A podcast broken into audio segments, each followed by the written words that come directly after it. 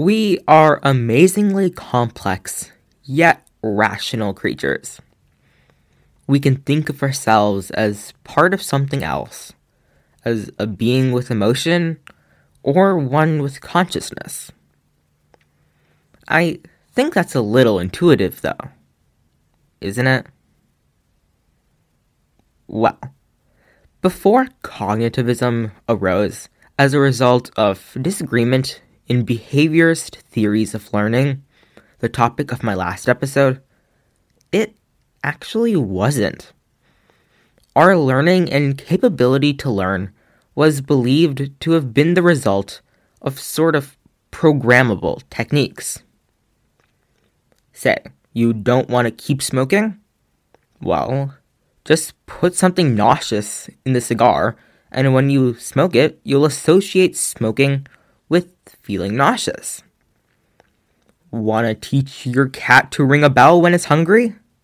Just give it treats when it rings the bell and don't give it any until it rings the bell. Pretty simple, right? That's what B.F. Skinner and Ivan Pavlov thought. We can give Albert Bandura, legendary American Canadian psychologist, credit for helping us out there with learning. Welcome to the Mystery of Your Mind, a podcast about why we are the way we are. My name is Edward Thomas, and I'm back to learn more about learning. Let's go back a bit in time to perhaps one of the most famous experiments of all time the Bobo doll experiment. As you walk into the research room, you see an adult aggressively attacking and verbally abusing a clown faced doll. Across the room, a little preschooler stares, a tad awestruck. Later, the same preschooler is left alone in a room with crayons, dolls, tea sets, and of course, Bobo. The preschooler now picks up a toy dart gun and begins to shoot at the doll. Oh, and yelling a bit too. It's quite a sudden scene, especially from a preschooler. But it proved to be one of the most important concepts in learning. That we also learn from observation, not just reward or association we now know that biologically, there are limits to our learning. Humans, say, have a much more evolved sense of observational learning than, say, a mouse.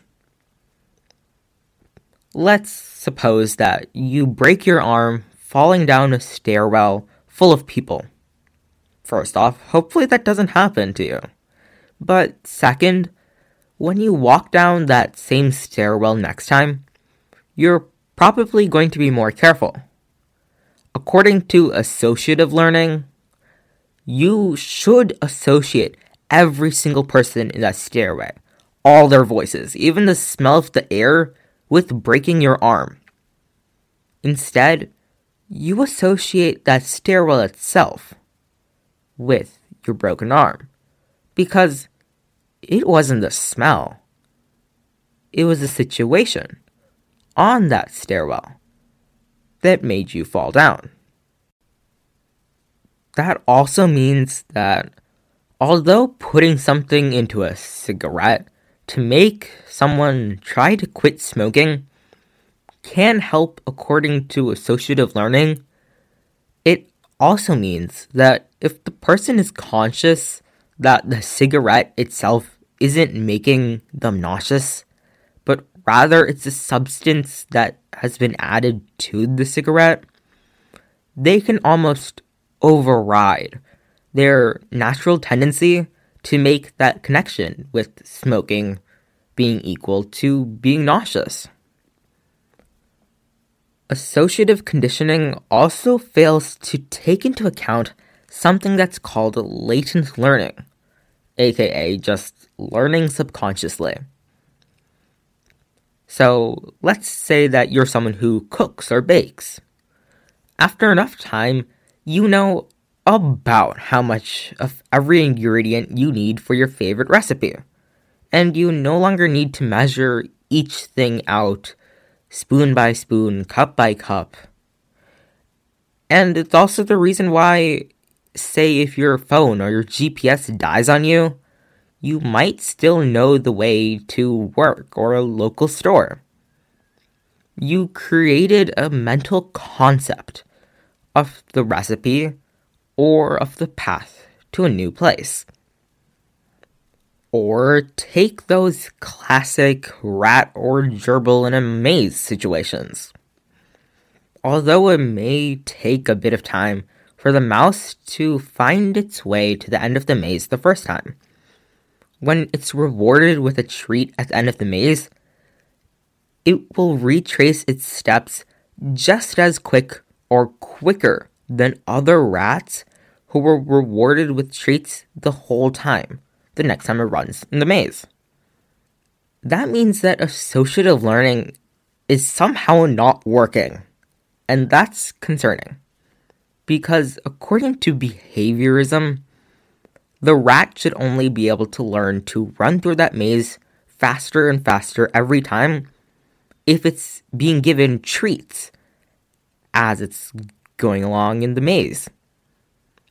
Instead, the rat has a mental concept of the maze and it knows how to just run through it. It's subconsciously, it latently learned the way to the end of the maze. And you don't even need direct experience to learn something new. You don't need to run through a maze to know that you can get through the maze even faster the second time. Sometimes just copying others, also known as what's called modeling, is enough to learn something new. We observe and imitate our parents, siblings, friends, colleagues, and those around us. And whether it be the way that we talk, respond to situations, or even what we enjoy to eat or do in our free time, it's influenced by all these people. A study on macaques found that when they grew up seeing older macaques that apologized after a fight, they grew up to be more forgiving to other macaques as well, in comparison to others that were grown up seeing older macaques that weren't as nice. Nowadays, Bandura's experiment with Bobo and the frighteningly aggressive preschooler can be explained because of how important modeling is in human behavior. Everything we do isn't necessarily the result of reward. In fact, modeling is so important from an evolutionary perspective that in the 1990s, Italian researchers found that certain parts of a monkey's brain will light up when it saw a researcher eating ice cream on a hot day. And that brain activity literally mimicked what the brain activity would be if the monkey was eating that ice cream itself. And this behavior isn't even limited to monkeys. Human research shows that a similar thing happens in our brain too. This whole phenomenon ended up developing into a theory that in our brain, there's something called mirror neurons. They work just like normal neurons in the brain, activating parts of the brain, but fires not only when the person is doing the action, but also when they observe someone else doing it. But that being said, this whole mirror neuron concept is still under a lot of research, and mirror neurons haven't exactly been found out, although there is some evidence that they might exist. salivating dogs and Skinner boxes might be nice and all. But until we look into observation and imitation as fundamental building blocks of our learning, we won't be able to get a complete picture of just how complex our mind can be.